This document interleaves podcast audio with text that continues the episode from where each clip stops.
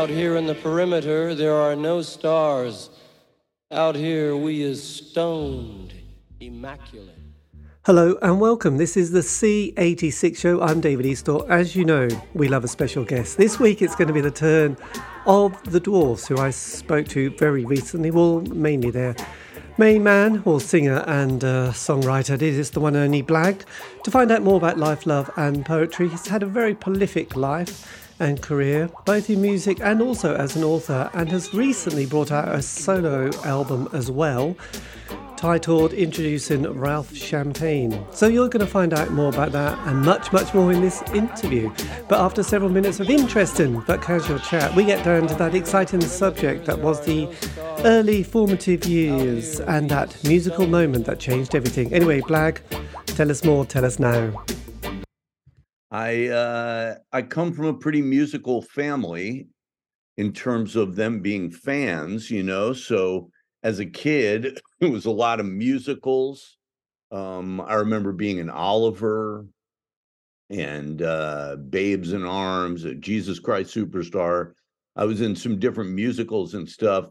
And my and my parents would take us to musicals uh, and stuff, and even like Gilbert and Sullivan and kind of early stuff. So that was sort of uh, you know there was that, and then my brother was a big fan of like very progressive jazz.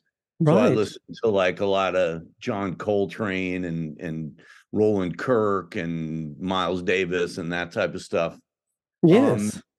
and then of course there was just whatever was on the radio when I was a little kid. You know, when I was a little kid, we had what they called AM radio here in America, and it was mixed format, just whatever was a hit, you know. So you'd hear like the O'Jays Backstabbers, and then you'd hear Elton John, Crocodile Rock, and whatever. So uh, um, my tastes were very eclectic and all over the place. Then when I started high school, I met a guy who turned me on to sort of the three big things that got me going, which was 60s garage music, uh, 50s rockabilly, and uh, hardcore through uh, Right. the decline of Western civilization movie. Yes, And excellent. so, yeah, I sort of got into all three of those things at the same time, and I kind of view them all as the same thing. You know, it's all just rock and roll to me. Yes, and that's amazing. So your parents, because sometimes you know parents can be a bit hit and miss with their musical taste. So what was their gig in life? How come they were so kind of interested in musicals and and music? Because You know, mostly, my- I was going to my say mostly played- parents are sort of working, sort of you know quite working class, so sometimes they don't get that much chance. But um, yes, who knows? Well, my parents both came from very working class backgrounds, but they were college educated and pretty smart people. And my dad had a group when he was in school. So they were, he was big on, you know, kind of the American songbook, Right. you know, kind of the songs of the 20s and 30s and 40s. I mean, I kind of come from that last generation of people where maybe your parents weren't rock and roll. Think by the time rock and roll came around, you know, my my folks were not in, into that. Although my mom liked things like the Beatles or the Bee Gees, kind of whatever was big. Yes. But my dad was very stuck on the old stuff. And basically, I, I just never stopped liking it. I mean, that was the music that I heard, and so I liked it. I didn't, I didn't really do the rebellion thing from that form. I sort of just added things uh, you know so i was into all kinds of music and kind of regular pop music and then i just added shit like rockabilly and 60s and hardcore and then hip hop We loved early hip hop. It's interesting because you mentioned Jesus Christ Superstar. I know Ian Gillan was on the first ever album that came out in probably 1972. yeah i 1972. have that record which, yeah he was know- from deep purple right He was Deep Purple's main man. Yeah. So yes, it was good. And and to be honest, you know, those songs are stunning. You know, the power chords, the kind of the emotive vocals, it, it was all there. So um, so you discovered your voice quite early on in life. You didn't have any problems standing out and singing at the at an early age. Um well no because in, in the musicals i never had a part. I was just chorus. So i never really it was it was when i got a rock and roll band when i was about 14 15 that i you know started being comfortable with standing up there and singing and and basically writing songs you know? That was also a big part of it.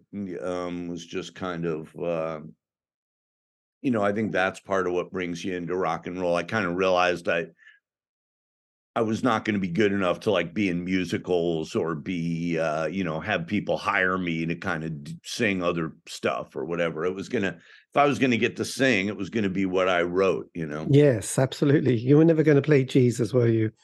Right. I was never going to play Jesus, unfortunately. But the you know, the musicals were fun because they kind of you know, you got to like kiss the girls before the show, you know, and it was all very intimate, you know. Yes. It was like, wow, we're putting on a show and this is great. And we're, you know, so that kind of brought me into uh just performing, you know. Yes, I think Meatloaf had a similar, slightly, you know, experience, didn't he, in his very early years, being in sort of, yeah, sort of musicals as well. I think I don't know. He, he, Rocky uh, Horror Picture Show is what kind of The- put him on the map. Yes, this is true. He played. Was it Eddie, the character? What was the first gig you ever he, went to? He played Eddie, and he also in the in the play also played Doctor Scott, which was played by the same person in the play, but then in the movie there was different people. Oh, yes. I know he. Yeah, I he was, really big on that. Yeah, I was really big on uh, Rocky Horror Picture Show. Yes. Kind of a lot of things people might not associate with me, you know, but um, what can I say?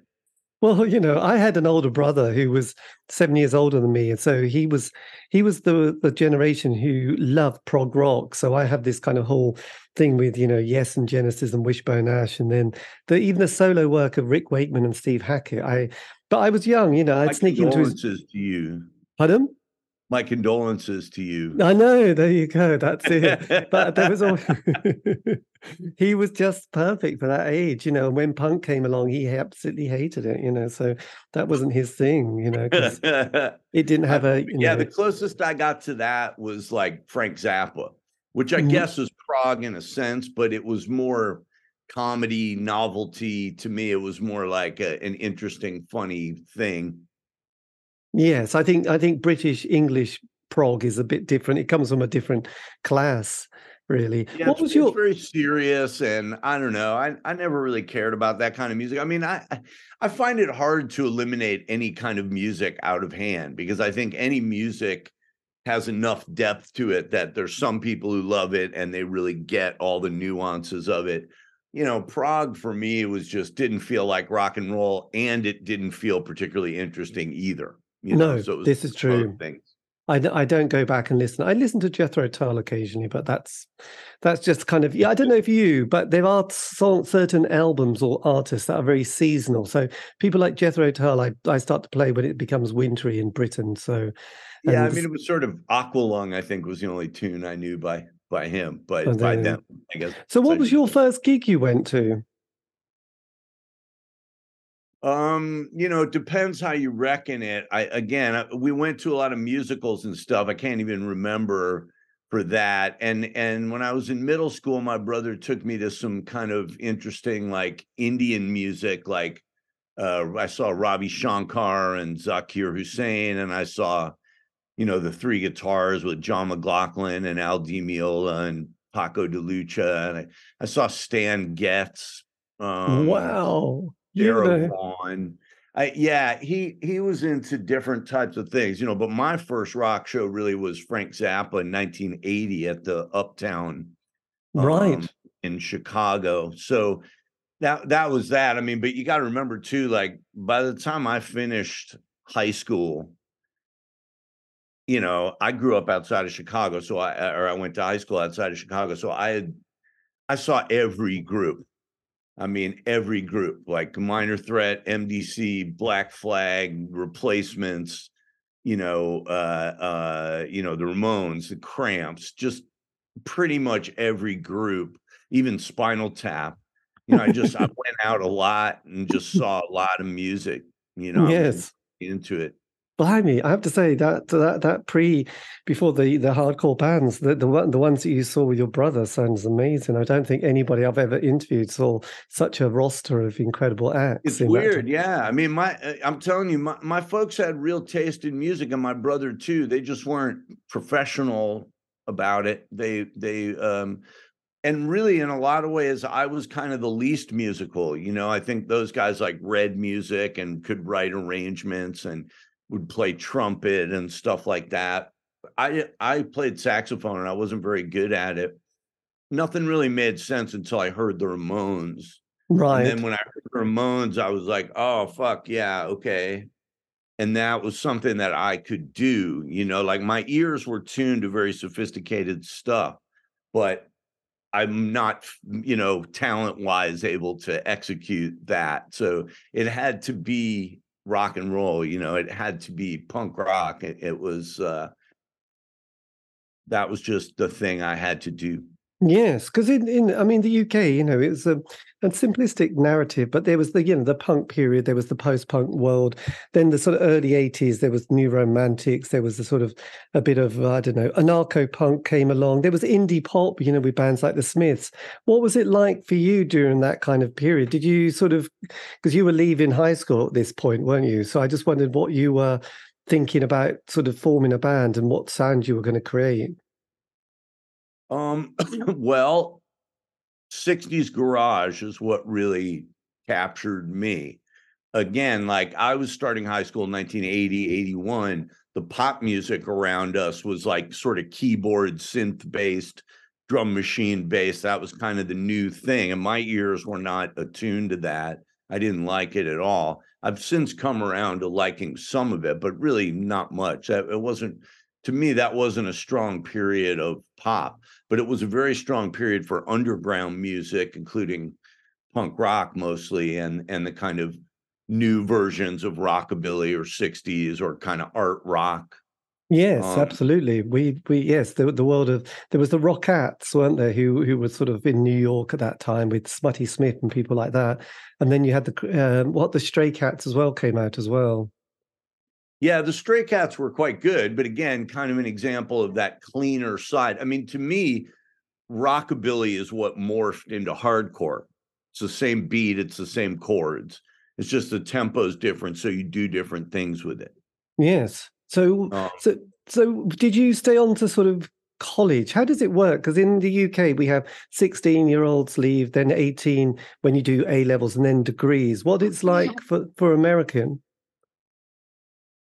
Um, yeah, after high school, I was not very motivated to go to college. And so I just moved to Boston and got a job. And I wound up cleaning toilets at MIT, which gave me a quick lesson in class relations in the United States. You know, you're either you're either shitting in that toilet or you're cleaning that toilet.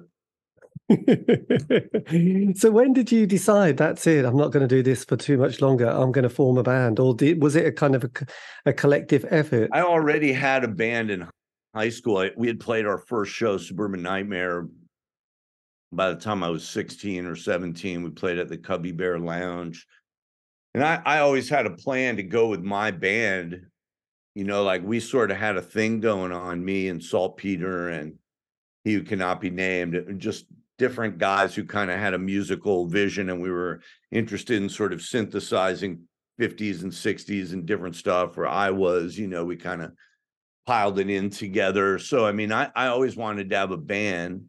I tried to get one going in Boston, but it didn't work. Then I went to college for a year uh, in New York, and that was very interesting. I always kind of liked New York a lot, and I, I had a lot of fun doing that. New York in the 80s was very decadent and it was pretty fun. Um, yes, blimey. And there, there, there were different things to do, and I, I learned some about writing. I took some good, like I knew I was going to quit and go have a band, but I wanted to do it well if I was going to go there, and I liked to write a lot, so I just took all writing classes and wrote fiction, and you know, it was fun, and I learned some stuff, you know, but mainly like I knew that I was just a rock and roller. I didn't want to sit around in college with people. I had a very low opinion of them.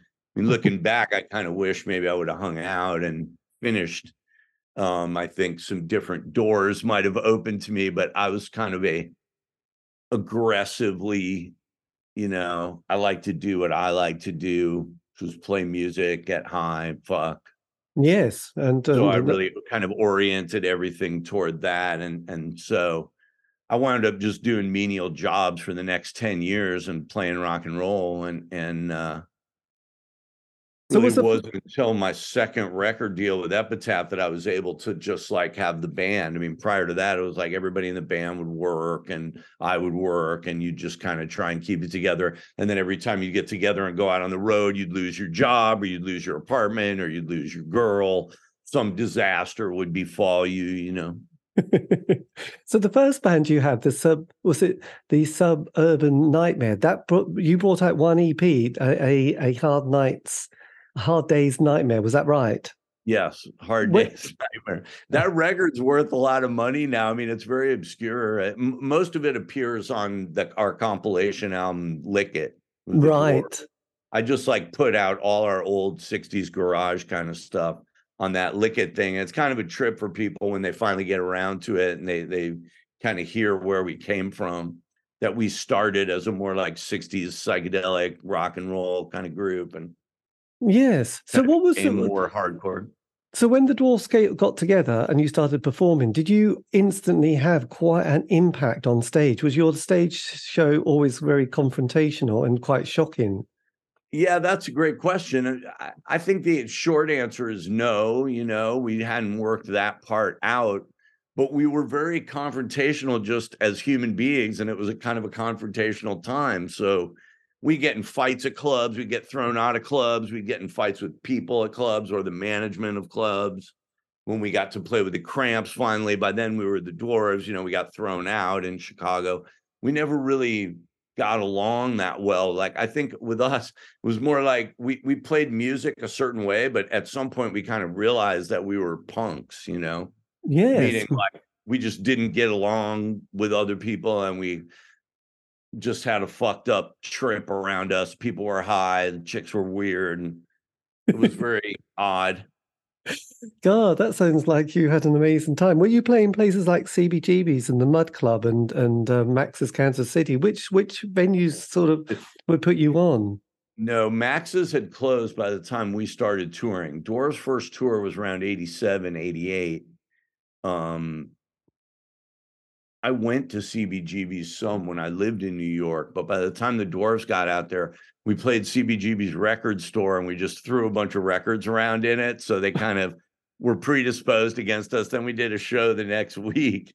And, you know, I jumped right into somebody's table. I was high on acid. My head was all bleeding. They had a picture in the Village Voice and it said bleeding Jesus under under the caption. It was very like we were just a very aggro outfit. I think Hugh cannot be named had a gas mask on. I mean, we were just very strange. And when we did that, they just stopped the show about five minutes in at CBGB's, and it was like, "Fuck you, you'll never play here again," and that kind of deal. and actually, we never did. Like something like 25 years later or something, you know, supposedly all new management and different people. And we were supposed to play there, and I was all stoked to do it. Like, yeah, I returned to CBGB's, but at the last minute, I guess they looked at their master list of everybody that they didn't like, and they and they said, "Fuck you guys, you can't play here." So when they closed, I was like the only person kind of laughing, like, "Oh well, we outlasted CBGB's," you know. um, it was a great place, but you know, it, it, for me, it's just kind of part of my mythology, you know, how we just kind of ran roughshod over over everything, you know. And was that the same with every place that you played? You know, every show was co- a confrontational, slightly anything could happen. Yeah, experience. I mean, I think I think it was confrontational partly because I wasn't getting what I wanted musically. I didn't know how to do it. I'd never had a producer. I had some talented people around me, but nobody was very organized in in these kind of ways. Like when you were in a punk band back then, you kind of thought of it more like this is something I do on the side. Yes. I was the only one that was like, oh, okay, we're going to do this, but I was lacking in a lot of abilities that you need. You know, like maybe if all of us would have sort of been geared toward let's make this work, some some more good shit might have happened. But it was more like they were working their day jobs and working shit in when they could and we would go out on the road and then get fired and whatever you know what i mean and like you know i was trying to run it as intelligently as i could but i didn't know what the fuck i was doing and, yes. that, and that included sounding good live or or having the right gear or making a good record wasn't yeah. until i started meeting people that really took making records seriously that I was able to make the records that I wanted to. Right. Like there's always a weird schizophrenia with the dwarves. Like live, we kind of that was more what we were like. It was just kind of chaotic and weird with flashes of smart sometimes, but it was mostly real kind of dumb and basic, right? And then there were these records that we had in our heads. We all were record heads. We knew shit, but we just didn't have the ability to kind of bring that out. You know, I'd have these ideas, but it was very hard to execute. Yes. And then finally, you know, I, when I met Eric Valentine in the in the mid '90s, it was somebody who understood my vision and had chops for for uh, uh, production. You know, and I'd met people before that were smart and did some cool shit. Jack Endino, um, from sub, you know, the sub pop world in Seattle. You know, he helped me some, and and you know, uh, but it was always these near misses. Like we thought we were going to work with Butch Vig, but it turned out to kind of just be his studio and his assistant or whatever. And the guy was pretty good, you know, but you didn't exactly get Butch Vig, you know what I mean? Like it was, I was trying to make a great record, but I didn't, I didn't really cross paths with anybody that would help me do that till my late twenties. I, I met Eric Valentine, and it was before he became a famous producer. He was just a guy with a studio but I right. could tell right away that he was very talented, and I my prediction proved true. True. Indeed. So with your debut album, Horror Stories, did you have all the material written, record, you know, rehearsed and demoed before Yes. you went in? So that was all there from sort of in and out down and to rehearsed, not demoed. We never knew enough to demo. The right. Dwarves just made records. Like we went in there and recorded to tape and just was like, here's our record. We didn't even really know enough to make demos, except for Saul Saltpeter, who would make four track versions of his own songs. Right. which looking back is kind of cool. And he wound up putting out a comp of of those strange demos that he'd done. Pete was always a great songwriter, um, and he who too. Um, but uh, uh, and that's kind of one thing that's never changed with the dwarves, even to this day. Everyone who's in the group is a songwriter and generally has their own group which which I think makes for a more interesting band and more interesting records. Yes, absolutely. it's always um, good to put a mix. Did the lineup change when you did your follow-up album, um, Blood, Guts, and Pussy? The lineup changed a little bit every time, one way or the other. Uh, and this is where you sort of get into the strange, another strange combination with the dwarves that people stick with it for thousands of years. You know, like I just got back from a tour of Arizona and down in LA, and Saltpeter was there. I mean, he and I went to high school together, met as freshmen. So, I mean, we've been playing music together just for an ungodly length of time and writing songs together and doing shit. But at the same time, you know, he's kind of come in and out of the band. He who cannot be named came in and out of the band. You know, Nick Oliveri, who went on to do a lot of interesting groups with other people, he's been playing with me off and on for 30 years. You know, Fresh Prince of Darkness, you know, maybe 26, 27 years. So, the, I mean, there's people who've been in the band forever, and it's very much a tight knit like group of guys. But at the same time, there's just been these wholesale lineup changes where you get totally different people playing it and Right. the only and the only uh uh you know constant is me Which is good. I mean, during the, the that late eighties period. I mean, uh, again, you know, sort of, I suppose in in the UK. Blood I mean, that was when we came to people's attention Vadge Moore joined the band and he was a super aggressive like drummer great and kind of natural ability but kind of an untutored drummer guy which was perfect for us yes, he played real straightforward, but he also was big on like Satan stuff and voodoo stuff and was kind of had that whole weird element and loved to mythologize himself.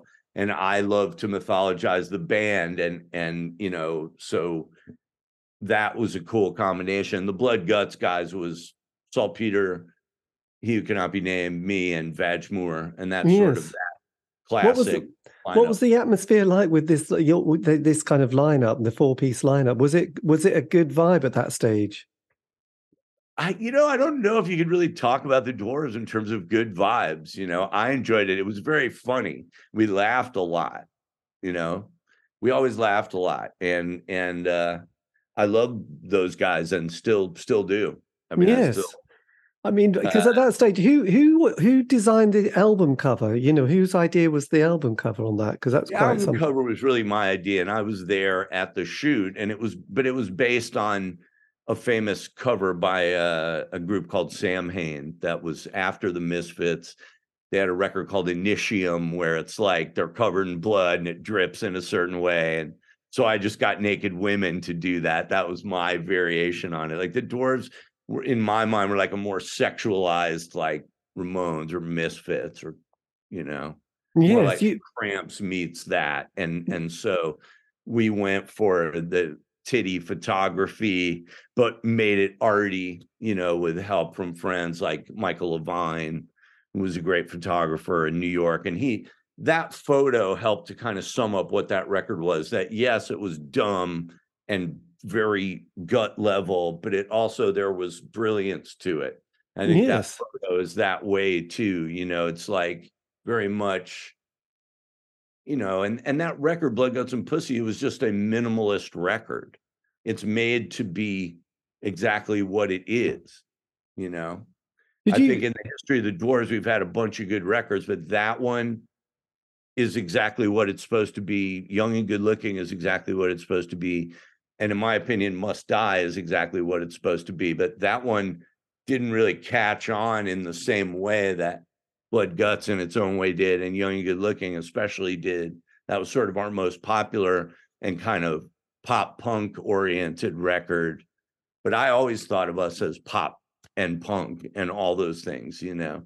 Yes, well, um, that's that's a that's a good combination to have. Did did writing that material? Did you have a sort of a not a concept or, or a sort of uh, like a prog album, but did was there a kind of a theme that ran through the whole narrative of of every song on that album from there was um backseat of my car to motherfucker.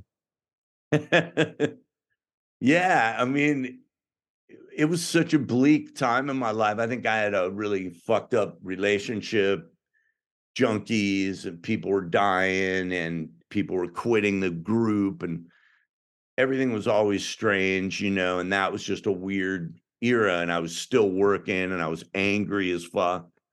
Um, I was angry that I had to work. I was angry that, you know, other bands were getting, you know, management and record deals and we could never quite, you know, figure out what the fuck we were doing, you know. So it was just a huge well up of anger. And I, I, I wrote most of those lyrics. There were a few that were written by Saltpeter and a few that were written by uh, he who cannot be named. Um, but for the most part, it was that was kind of a cry out from me. And the next one that was like a cry out from me was Young and Good Looking, where I was like, fuck, you know, now I've been making records for a while and I'm even kind of notorious for it. And once again, a whole group of people had come and left. They had to do other things in their life, make some money, do some shit, have their relationships, whatever they were doing. And I was like, fuck, I still haven't made the record I want to hear. Mm. I, I made records that I knew were cool by that time, but I still hadn't made the record that appealed to me to hear and that didn't just fill up my stomach with that feeling hardcore gives you, but that also appealed to my ears and said, Oh, I would like to just listen to this. I hadn't really made that record yet until Young You Looking, at which point that was like, wow, you know, and that one um, you know, was a new lineup of people. You had Nick Oliveri, who'd come from Kyuss and that world. Dwarves had taken them on their first tour. So Nick's bass playing comes into play at that point, as does guitar playing with Holy Smokes, who had more of a heavy metal approach and more percussive. It brought a new element in that was different. And um, you know, so we kept some essential elements, but yeah, the the lineup shifted and the whole brain trust shifted, and uh, that turned out to be our most successful record. So yes. then that so then we got the deal with Epitaph, and that had songs like Everybody's Girl and One Time Only. And so these songs were a lot different than the Blood Gut songs, which were more gut level, tended to not have pre choruses, tended to not have background vocals. We got into this point where I was like, well, I made that album and then I made a few variations on that album. Let's make this album. And it was just a whole new bunch of people. And that fortunately was around the time I met Eric Valentine. And, you know, he didn't pre produce that record with me at all. That was always kind of left to the band to figure out what the songs were. We never really had production help in that way. But we finally had a guy who could mix and listen and knew what was in tune and what was in time and how to play around in the margins of whatever genre was on the radio. Eric knew he could duplicate it, including hip hop or anything else. He'd already made those records. He was making records for Paris. And then at that same time that he was working on Young Good Looking with me, he was demoing the shit that turned out to be the Third Eye Blind record and the Smash Mouth record. So he was making big hit records at exactly the same time. And I just kind of got lucky and watched him do it over a period of a couple of years. He got to produce some punk records with him and just watch how he did it. You know, I threw bands in there like FYP, like just hardcore bands. Yeah. And you know, that was Eric's only experience with that. He can do anything. You just have to throw it to him and trust, you know. Yes, absolutely. What was your experience like being on Sub Pop Records as well? Because this was obviously you were there at the golden period where grunge and the Seattle scene was kind of all over the shop, wasn't it? Yeah, I mean, I like to say that it was like starving to death in a really cool suit. You know, you felt cool that you were around this thing and people were paying attention to it. It's just nobody was doing anything for us. right. So Yeah. it was difficult, you know, because it just was tantalizingly close. Like you were like, fuck, if somebody did something here, maybe something could happen. But, you know, nobody quite knew what to what to do. No, God, that's uh, that's so frustrating. And what was your sort of live shows like at that stage? Were you was it still quite sort of confrontational, or had they sort of calmed down a bit? I don't think we'd calmed down, but what happened was the cat was out of the bag. And so it wasn't confrontational in the old way, which was you've never heard this, you don't know what this is. And these guys are in your town fucking with you. And you think they might be taking the piss out of you. You think they might be, you know, fucking making fun of your girlfriend. You, you might be busting your gear or whatever the fuck it was. And so, like, that was that side of it by the time Blood Guts comes out, people start talking about us and we're in all the magazines and it becomes hip to play with us. and so we get to play with a bunch of cool bands, you know, whether it's like Horton Heat and Super Suckers and, you know, some little festivals with, you know, we get, get to play with Nirvana and, you know, we, and then we'd already played with, you know, a lot of bands at the Gilman Street scene. No, uh, you know, NOFX, Green Day, offspring, you know. Yes. So we're we kind of have our toe in both of those scenes, but we're not really established in either one. The grunge people don't like us. We're too much like a hardcore punk band. The hardcore punk people don't know us. We didn't go to high school in California or New York, you know, we're not like we're just an odd group that fits into these different genre things, right? So being at sub, I mean, being at Sub Pop was cool, and it gave us an advantage where it was able to get our name in, and even more so when we finally got to Epitaph at the end of the '90s. You'd get on, you know, but but Sub Pop like they never put us on their compilation records. Kind of left us out. I could never understand that. We were we made three records with them. We were on the label for three or four years. They were just always kind of ashamed and weird with us and and you know um with epitaph we were on a punkorama record it's still probably the most popular thing we ever did people hear that song and they react like oh i remember that song i know that Yes. band it's like yeah because you didn't buy the record but you had this comp you know so those labels could do a lot for you in terms of plugging you into a system. And then from there the rest was kind of up to you. The labels didn't didn't do much and we didn't know you know we never had like marketing or management or any of that kind of stuff. Yes. Did you because because we all saw the was it Woodstock too? Was it the in 1999 this sort of the rise of these kind of very heavy kind of bands that started to I mean on that roster it was you know I don't know if you've seen the film but it's quite you know it's like going Hang to war. Oh, there you go. He's back. Don't go. Do do do do do do do do. And relax about that. Yes, yeah, because there, there's that kind of quite a heavy scene that's building up during the '90s, isn't there? Those I, I that don't kind know of. what bands are on that. Um, Well, I suppose you. there's the Red Red Hot Chili Peppers, and there was Marilyn Manson, and and sort of very I don't know Limp Bizkit. There was those kind of bands. This kind of very heavy thrash of rap. You know, lots of kind of aggression, male aggression, and and I don't. The film highlights where basically it all gets out of hand, and it all kind of gets a massive riot on days one, two, and three, and it ends in sort of looking like Armageddon. you know, a Did you- riot the dwarves were not invited to, you know. But yeah, I mean, all of those bands kind of hit me in different ways. I think that the mid '80s through the through the 90s was an interesting time for music and a bunch of genres kind of came up. I mean, Marilyn Manson was sort of a secondary version of that ministry killing joke genre of heavy guitars and heavy drums, you know, that was what is now called industrial Mm, you know and and so being in that genre at that time was a smart move that he had an amazing live act. I mean it looked like the nuremberg rallies or something. It was insane. And and the whole you know I I remember being taken to that show pretty early by their publicist at, at interscope. And you know it was uh there was a lot of resources put behind that. And it you know it uh, it was great in sort of every way except musically red hot chili peppers i think it was a similar thing. They were cute. Girls liked them there was a whole thing to it.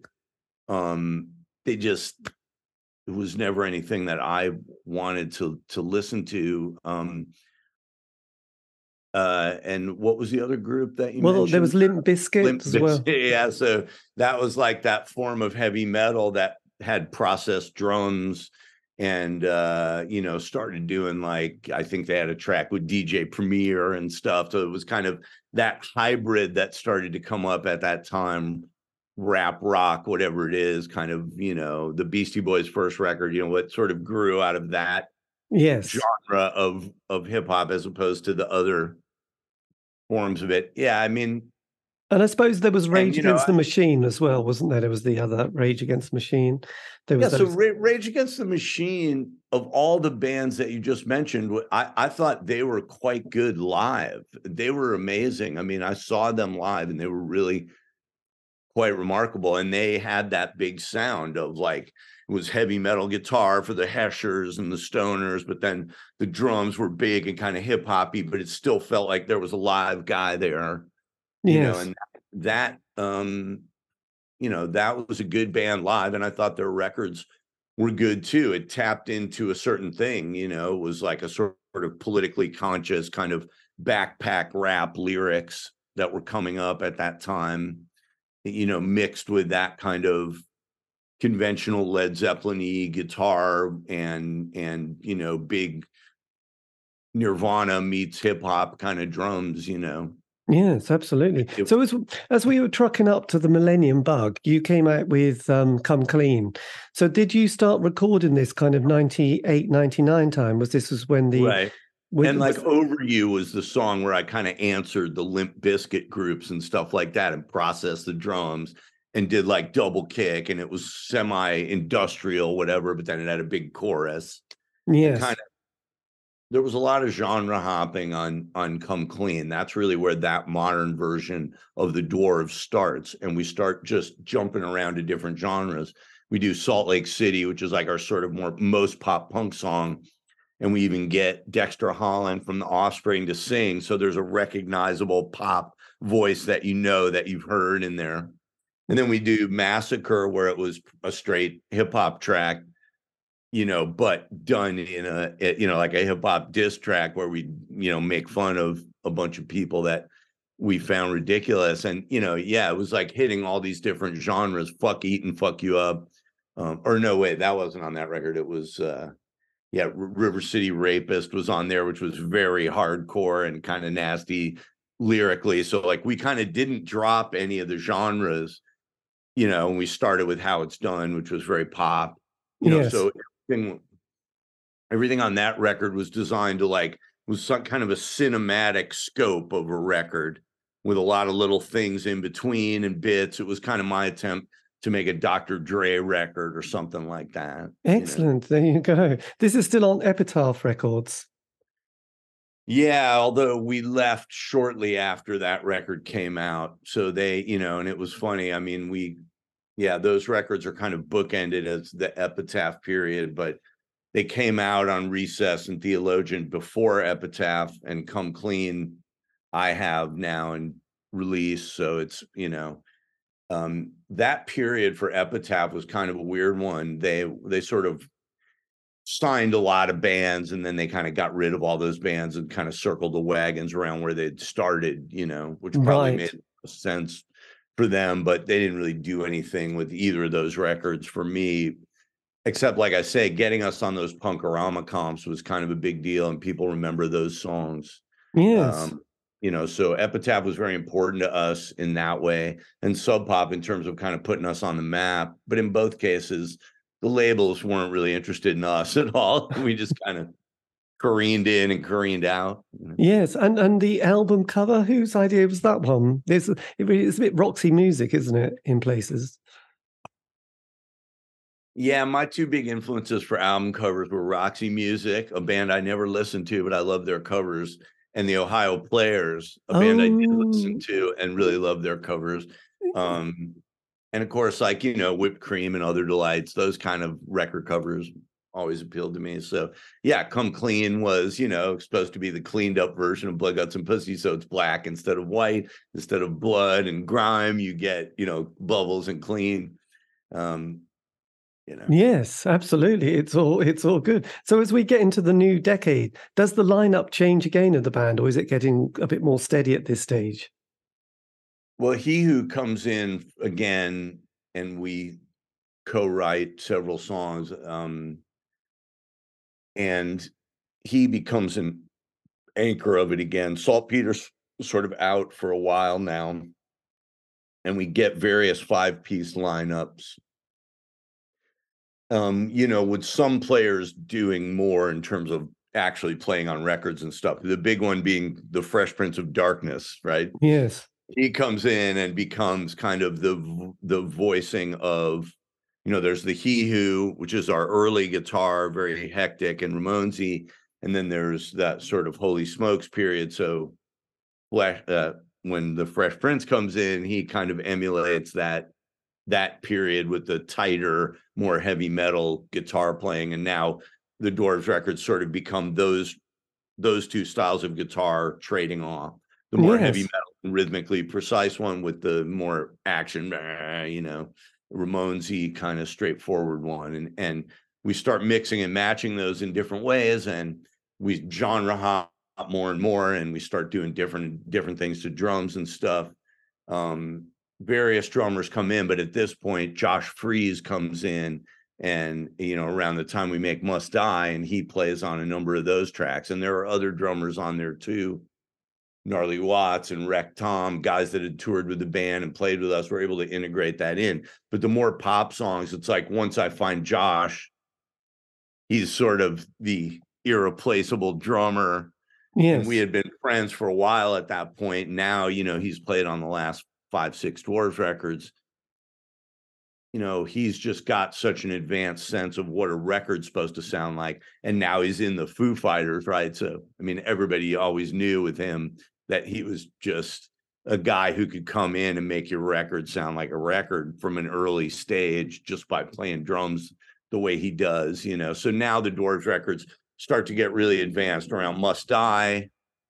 And then they take longer and longer. I mean, that record is just this sprawling, intense thing that goes to every genre. And we have like, you know, gangster rappers from San Francisco like San Quinn on it. And I have like DJ guys like DJ Mars and and uh, you know, uh, white rapper guys like Luke Sick I got, you know, singers from, uh, you know, Nash from Urge Overkill. I got, uh, you know, uh, um, Dexter Holland singing. Uh, and and so more and more like these these uh, pop elements come in and these high production elements come in and uh, it must die turns out to be the last one that eric valentine does with me and it's just got every genre and it just sprawls all over the place from you know the really uh, weird processed um, you know kind of industrial stuff to hip hoppy stuff and then just straight hardcore stuff and every different guitar player from the band is in it and you know there's probably 25 different people on that record. It's a it's a big lineup of personnel isn't it? Did how long did it take? Did you spend much time in the studio or did you have to do it over a certain kind of year? I wish i could have spent a lot of time in the studio but yeah it happened. Like we'd go in and do the initial tracking and then it would be like a crazy round of editing and then maybe another couple days of tracking vocals and stuff and then another crazy round of editing Yes. And then it was just slowly adding stuff up over the over the course of a year, and then finally just getting it mixed by Eric. That was the last one that he mixed for me, and I think "Must Die" is really my loudest, heaviest, most produced record. Was it? But, the, you know, oh, I was going to say, did did it did it feel quite an exhausting experience holding that yeah. all together and having yeah, so and it was different... the last time I thought maybe I could get a record deal, and people were playing around from major labels and shit. But at the end of the day, when they realized how old the band was, at the, by this point, I was, you know, pushing 40 or whatever, late 30s. And so it just nobody was going to sign this band, especially being as weird as it is and what it looked like. But the music was so strong in these different genres in terms of modern rock and and like you know sort of white guy hip hop but also you know uh, uh, pop punk and genres that now we're regularly hitting at radio. So it was like hey we got a song you know but there was no group to kind of market you know? And right. that's when I really sort of learned my last set of lessons about the music industry and what they value you know?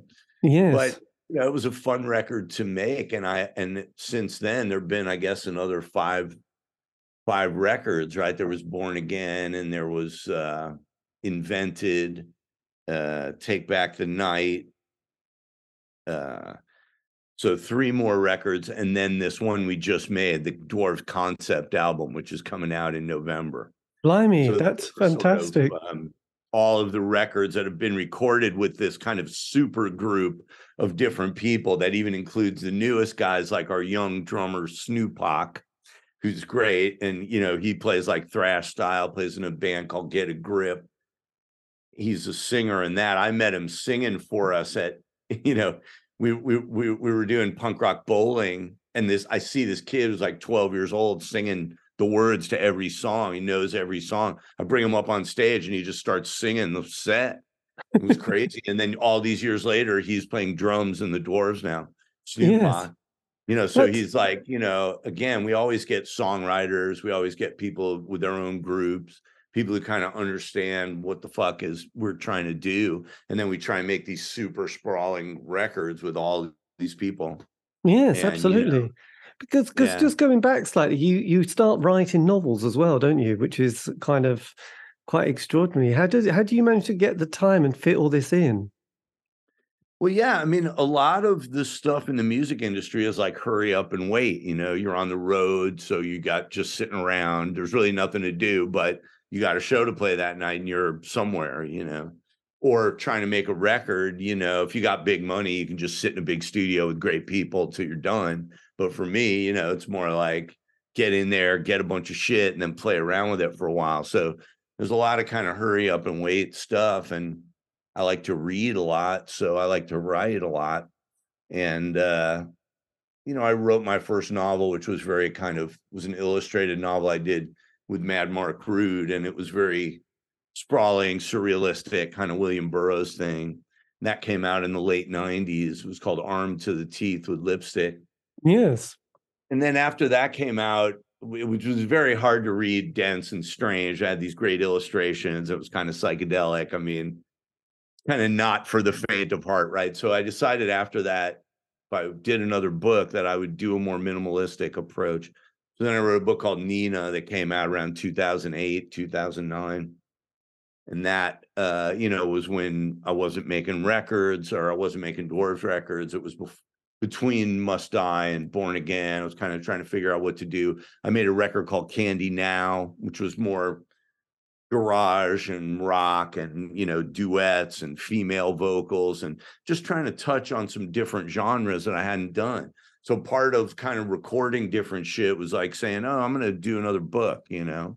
Yes. That's amazing. So I did that Nina book, and then my newest book came out just uh, last year, which was called uh, Highland Falls, and that was the follow up to Nina. And again, it's a much more minimalistic style, straight, you know, novel literary thing, but very transgressive. Lots of sex, drugs, death, um, you know. And I don't know about the books, man. I mean, I'm very like that's not a world that I'm super comfortable in. Like I love to write and I love to read, so I do it and I want the shit out there, but I don't know what the fuck to do with it. I don't know what it is. You know what I mean? Like I know what to do with records and I know how to play a show and make a record, you know. The books are kind of an odd thing, you know, but I I really they're funny. They're fun to read and they're they're short and interesting and they just kind of it's fiction, you know. So ra- most people from bands will write a book and it's all about when they met Bob Dylan or when they got a gold record or whatever the fuck they did, you know. Yes. But I write about that stuff. I write about, you know, uh just fiction, weird dreams, women. Yes. During during that kind of that early O years, what was what was your sort of general state of mind and health like? Was, was it still kind of hard rocking, drugs, sex, rock and roll? Was During it all had years? the the O years? You know, after two thousand. Yeah. The. Had It- things know, changed it's at that stage? It was hard because you slow down you know? Um your body slows down. It starts telling you like stop doing a bunch of this shit that you were doing and times it takes me a few years to kind of listen to my body and figure it out you know? So i was kind of trying to live the same life with varying degrees of success you know?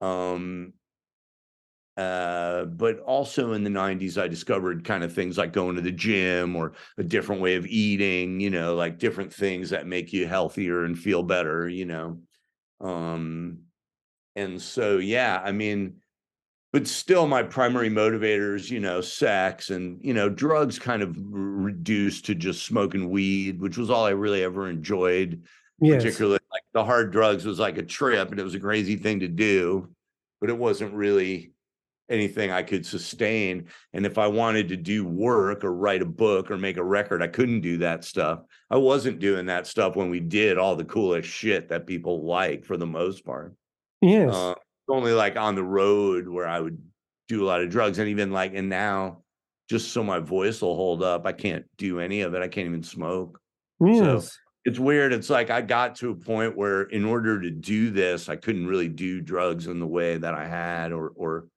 or even smoke weed or any of that stuff. Um fortunately I never liked drinking that much. That really destroys a lot of people and makes it hard to do anything. Yes, So, this is true. I think yeah. the the fifties have that effect on all of us. You know, it's like you have that choice, don't you?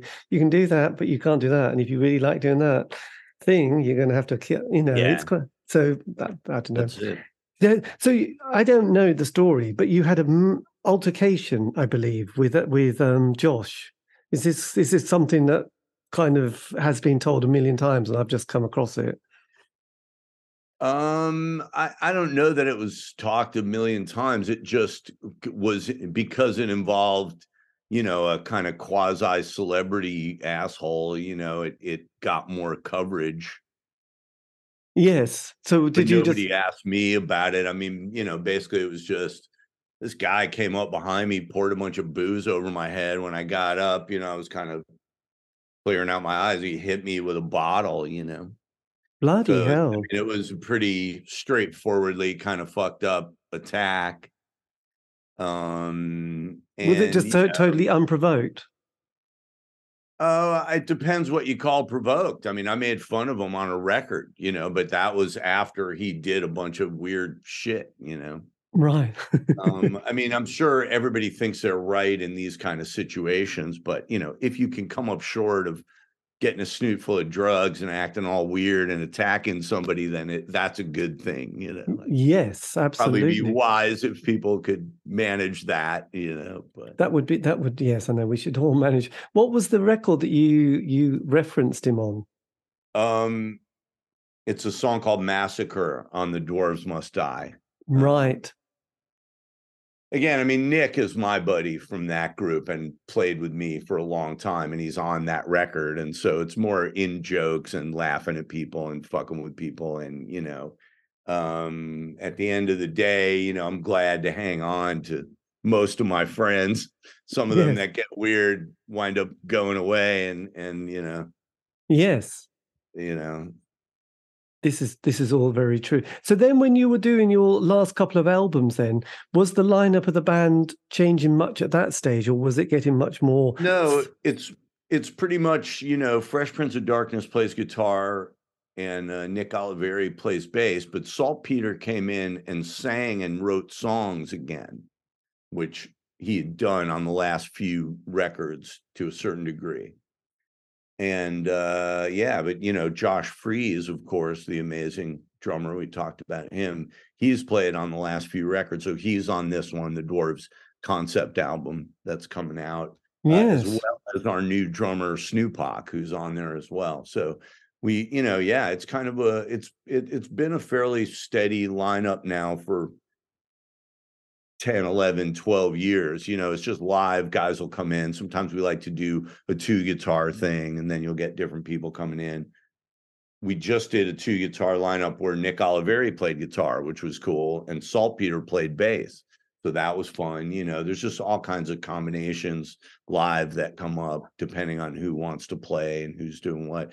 But everybody was kind of in it from being on the record. So everybody Yes. was ready to play, you know. So during lockdown, then, is this where you had the idea of the next Dwarfs album, you know, and, and the musical direction it was going to go in?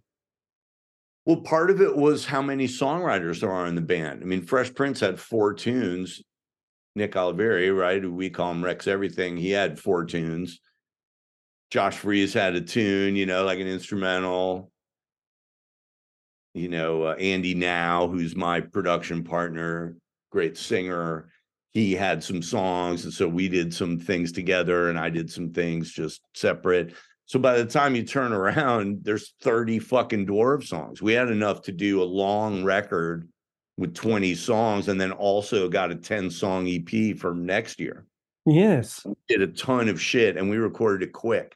Like we got 25 drum parts in two sessions, along with like 13, 14 bass parts that were keepers, like drums and bass keeper at the same time, just because Nick and Josh Freese play so well together. And so there was that, you know, it was like we can get together and do this shit really quick, especially depending who knows what. And then if I have time to go around and play with vocals for a while, then there's all kinds of time on that. So then, you know, that was like a year ago, February. So then we sat around finger fucking it for another year till it got to where I wanted it. But that's a lot of songs 25 newly recorded, five that had sort of been in the can, 30 tracks that you're playing around with. And, you know, it uh it was just like, don't try this at home, kids, you know. like we don't have a torturous hard time in the studio. We have fun in the studio. We just knock it out. Everybody yes. has songs, everybody kills it. And you know, I go back and play with it later. Yeah. I hear who- about other bands and they have a lot of problems in the studio, fucking freaking out, and they don't know what's right and what's wrong. And I think I think they're working in a way that's limiting and not as fun, you know. yeah, So absolutely. a lot of fun doing it. So who's producing this or have who, who produced this album? I produce it. Right. And you know, but my partner in that is a guy named Andy Carpenter, who's you know sings a lot, writes a lot, and he you know doesn't come out and play live with the band, but he like he he did my Ralph Champagne record, which was the solo record I came out with last year. I don't know if you got a chance to hear that, but it's very it's like a total 180 from the Dwarves. Like whereas the Dwarves like goes genre hopping and all the hard genres, punk and industrial and you know heavy metal and all that stuff. Ralph Champagne kind of goes genre hopping and stuff like country, female vocal duet, lounge, uh, you know, maybe more 60s ish stuff, 50s ish stuff, country stuff, trucker songs, you know. So that Andy is just like a super producer guy, and he helps the dwarves with a lot of stuff. Plays guitar, sings, all that. Yes. But he And this doesn't play live. And this is the one introducing Ralph Champagne. This is- Introducing Ralph Champagne. So that was my solo record, and that came out and like nobody knows what the fuck to do with that. I have no idea how I'd play it live. I mean, again, it's Josh Freese on drums and uh, Tom Ayers, who's a buddy from a band called Persephone's Bees. They were like a uh, kind of pop, uh, uh, pop garage kind of uh, international flavor sort of group from Oakland. So he's a great bass player, guitar player, um, you know, and then we just bring in session guys for keyboards and pedal steel and all the trick instruments. I mean, we just went nuts, you know, because again, it was it was the pandemic. Nobody knew what to do. And I thought, well, okay, if it's time for a 180 degree turn, I'll do it this way, you know, because I got dwarf shit I'm working on, but let me make a solo record that's completely different where anybody who hears it goes, There's no way that's the guy from the dwarves, you know. Yes, absolutely. Did you Very do you use the same studio or do you have you built your own studio? Well, mm, yeah, I mean, when Josh Freese is playing drums, a lot of times you just record at his place because that's what he wants to do. So I just do what he wants to do. Um, and fortunately, Andy came to me through Josh. So Andy knows Josh's studio. But we also go places like for the Dwarves record, we wanted a full band. So we went to Studio City Sound, which is a great uh, place in like North Hollywood, Studio City area. Um, and we just tracked, you know. And again, Josh just leaves a kit set up there, so Yes. kind of ready to go, you know. Amazing. And and and did you have a label for your solo album or were you putting it on your own? I did it all on the Dwarves label, which is called Greedy. Um, and again, I just do that because I don't want anyone telling me when the record's done. I want to give people records when they're done. So then we distribute it through MVD, which is our distribution. But I also work with little labels, especially if they want to do a seven inch or whatever. yes. you know, we've done stuff with punk labels like Recess or Rad Girlfriend, or we do, uh, you know, or I just distributed it through MVD with, you know, doing my own label, Greedy, which kind of is a central place where you get all the Dwarves records, you know. Is it the case that you you own all the records that you've recorded now? Have you you've got all the license, the publishing, everything's yours? That's that's right. Yeah, That's which is kind of rare. Yeah. Yes, it is very rare actually. Have you are you are you disco- have you finding that more people are discovering the band who are when you look out at the audience thinking, Yeah. blimey, these are quite young kids. Yeah, I mean, we always got a raw deal from marketing and labels, and so no one knew about us. So even if we were cool and we made a cool record with a cool label, it was like they were pushing somebody else. And we just would never, you know, and I mean, some of that is just a result of, hey, who do people like and who are people gravitating to? But some of it's just who their friends are or what they feel like doing or Yes. whether they thought you were nice to them or not, or whether they want to be associated with your shit too much or whatever, you know. There's all kinds of reasons for it. And and uh, you know, so just having it on my own label allows it all to exist. And then people go, Oh fuck, I really like that record or that record that completely slipped through the cracks because it was on some label that I mean, a lot of times the labels are cool. It's just they don't have any money, so they can't keep anything in print. Yeah. So I, I'd rather do it myself and know that it's in print. So I would be at little labels, labels, you know, cool labels, Burger, Recess, whoever, but they couldn't afford to keep in print. So it was like, well, fuck, you know, if I'm going to have it out. I want it in print, you know. So, kind of in the last couple of months, I did an interview with one of the people who's um, who's running the the Las Vegas Punk Bowling, no, the Las Vegas Punk Museum, and also the person who's who runs the Punk Bowling um, event that takes place there. So, you you've been to the museum, haven't you, and um, done talks? Yeah, I did. Uh, I did three days of tours there just last week. It was a lot of fun. It was a real eye opener. You see all kinds of shit, and uh, got me thinking about a lot of stuff I haven't thought about in a long time. It kind of makes you size stuff up in relation to other people's lives and your lives, and you're like, "Whoa, this is strange." Strange to be a cultural artifact. You know. Yes. So, do you have any stuff in the museum yourself, or Yeah, they got a pair of my rock god gloves and a pair of he who's uh, you know, mask and and uh, they got posters by us and different things, you know. Was nice. It was nice to be represented in in there, but it was really fun to just walk people around, talk to people, and be reminded of things. You know, be reminded of bands I know, people I know. And yeah. Have they done a good? Would you say? Would you recommend the the museum as a as a place to visit if you're in Vegas? Oh yeah, a hundred percent. I would I would recommend it. You should definitely go there. I mean, look, it's the first six months, so any museum gets better over time. Yes. Right now, there's a heavy emphasis on West Coast. What they need over there, and I think they'll get it, is a lot more Midwest stuff. You know, whether it's replacements or that kind of stuff. You know, uh, um, bands that were, you know, and I thought that they should hit some of the grunge things like Butthole Surfers and stuff like that, and some of the crossover groups more DRI and that type of stuff. I mean, there were different things that they could hit, but you know, it's the first six months. These were the people that gave them stuff. I think a lot yes. of people thought, well, shit, what do you want? A poster? Fuck. What what is this going to be like? Some posters hanging up? But it's really cool. You know, there's some of Lemmy's ashes in there and Joe Strummer's last bag of weed and just cool shit, you know, that you wouldn't expect to be in there, you know, and like all kinds of people's jackets because that's part of punk rock, people painting their jacket and whatever. I mean, it's it's really like, you know, and what freaked me out and I wasn't expecting was just all of the black and white generic flyers for shows. Yes. Because that really represents the folk side of it. Like, wow, we were all doing this. We were all in different towns. Most people don't remember most of the bands on that poster.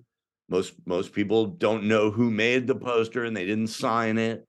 You know, so this is just folk art and it's like a folk music movement that I was part of, you know. Yes, it's quite it is quite something actually. And do you have um any dates still coming up? I think you um the way that Americans put the the year the month and the date is slightly different to the UK. That's so have right. you just have you I know so annoying. Um have you just played some dates or have you got dates coming? We just played a bunch of dates in Europe and then we uh, just did a few dates, Southern California and Arizona. We still got three shows coming up in August um, San Diego, Los Angeles, and uh, Recess Records is doing a little festival thing in San Pedro. Right. So, um, that uh, that's what's happening. Um, and we're playing Punk in the Park in November, which is always a cool festival. A lot of groups on that, Pennywise and and the Bronx and different uh, different cool bands playing that. And uh, yeah, you know, we'll have a bunch of stuff through the fall when the record comes out. The record's coming out around Halloween for uh, the Dwarves concept album. So you know, there'll be a bunch of shows. We're playing with Zeke up up north uh, around New Year's and. Uh, Going to do New Year's in San Francisco. That'll be wild. So Yes. Yeah, really look, looking so, forward. so is the secret to your longevity and your creative process good food and keeping fit? Yeah, sex and food. Absolutely. Sex, food, and and going still going to the gym, or have you given the gym a miss? Oh, now? wait, that's what's keeping me fat and senile. I remember. um, yeah, uh, just smoking a little herb and uh, writing another song and talking to somebody and making something cool. I mean, you just keep working, you don't stop, you know. Yes. Does it can't stop, won't stop is the No. simple uh, uh, formula. You know? So do you feel like your creative process is a lot different now than it was in the early years? Do you feel a much yeah, more I don't I don't write songs in the same way that I used to. I kind of come upon stuff more now. I, I feel like if I just pick up a guitar and write a song, I've sort of already written that song. So I, I'll I write a few of those, but for the most part, I just kind of hunt and gather. You know, grab a part here, a part there from different people who want to write and make things out of it. Make things out of samples and sort of know, bit more of the the David Bowie, William Burroughs cut and paste? Brion Gysin. Yeah, exactly. Yes. Do you quite enjoy? Does it over the years and decades? Does it really help having different members to play with? You know, different musicians you know, as you enter the sort of recording process. Yeah, hugely, especially because they're more excited about things, you know. It's hard to keep a huge level of excitement all by yourself. You know, you need some people to bounce it off and they're excited, you're excited, and you have some fun with it, you know. Yes. Um, and, and did your parents get to see you play live? They did see a few shows later on. Yeah, once they were in their 70s and they were retired, uh, they came out to a couple shows when they were living in the area. They had a lot of fun with it. My mom felt it was very exciting. My dad didn't quite get it musically, you know, he couldn't quite grasp where it was coming from, you know, but it's it's more of a body feeling, you know. Yes, absolutely. If you if you could have whispered something to your 16-year-old self starting out, even if that person ignored you, was is there anything in particular you would have said, "Oh yes, I would have said this to them"? Yes, I would have said just relax. Just relax. It will all be okay. well, There's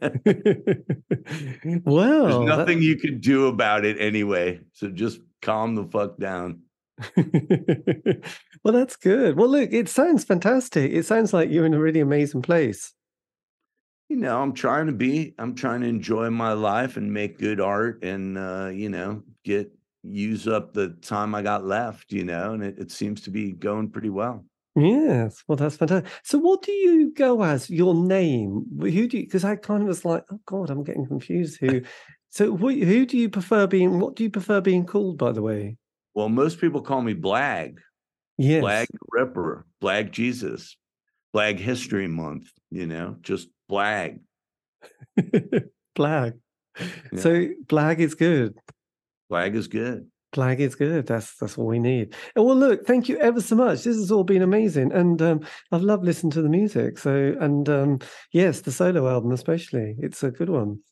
It's well, a nice. Bless you, man. Tell me, tell me your name. Tell me what this whole thing is. I can't. I don't even remember. It was like CH three eight five. Oh yeah, C eighty C eighty six was a cassette that came out with the New Musical Express in nineteen eighty six. It had twenty two tracks, and it was um, yeah, kind of mostly I don't know. 86. Wow, that's obscure. Good for you. Yes, and I'm David Eastaugh from Norwich, the UK.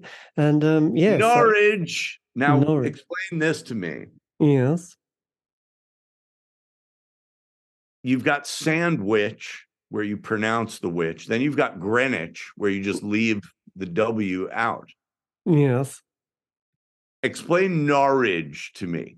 Norwich.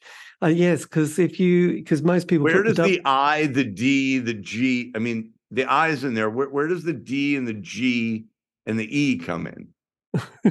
Why is it Norwich? Nor Norwich. Um, I don't know. It's Why isn't it just Norwich, like Greenwich? Yes. So right? um, yes, absolutely. It drives me crazy. Norwich, they say. Norwich. Have you right? been to? Yes, I, I, have to say you you pronounce it better than the locals. Do have you been to Nor- Norwich? Norwich, Connecticut. Norwich. Norwich. Norwich. Have you been to Norwich in the UK? I, yes, absolutely. Oh, what did you? Were you playing a gig or you? I, I, can't remember but I know I was there to to do something. Maybe it was just to pick something up. What is Norwich near? Is that like the Nottingham scene or something? What is it? No, it's kind of uh, if anything, it's on the north. Norfolk. It's uh, north. It's in Norfolk. It's the nearest bit that's. It's the bit that sticks out at the UK, facing Europe, and um, it's a little bit of a bulge. So it's hundred miles north of London. So a little um, bit of a bulge. Now, wasn't that the name of your solo album?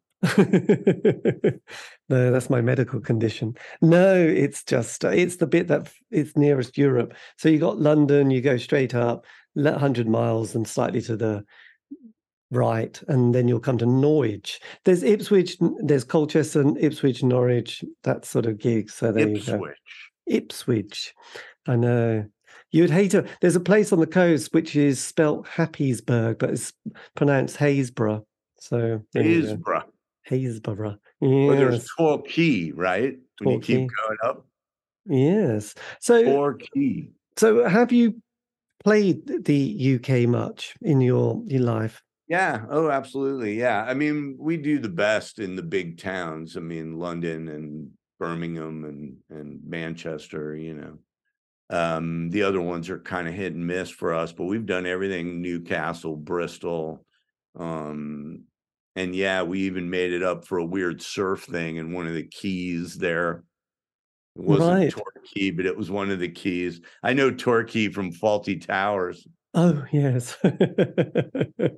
yes. It's all yeah, true. bud. Well, it was a pleasure speaking to you. Yeah, well, no, it's been fantastic. I'll and I'll when I when I put the um put it out, I'll, I'll I can always send you the link, and then you can always Yeah, use it on your see you know social media platform sites and all that kind of stuff. But look, have a great day, Blag. You too. Thanks for talking to me. Yeah, well, thank you as well for your time. Anyway, have a lovely day. Bye bye. Bye bye. Um, look, I'm going to hit the end, as um, Jim Morrison said. Bye. And that, dear listener, is the end of the interview. I know, so classy. Anyway, that was me in conversation with Blag from the Dwarfs. And also, as I mentioned, he has a very good, amazing solo album that came out 2022.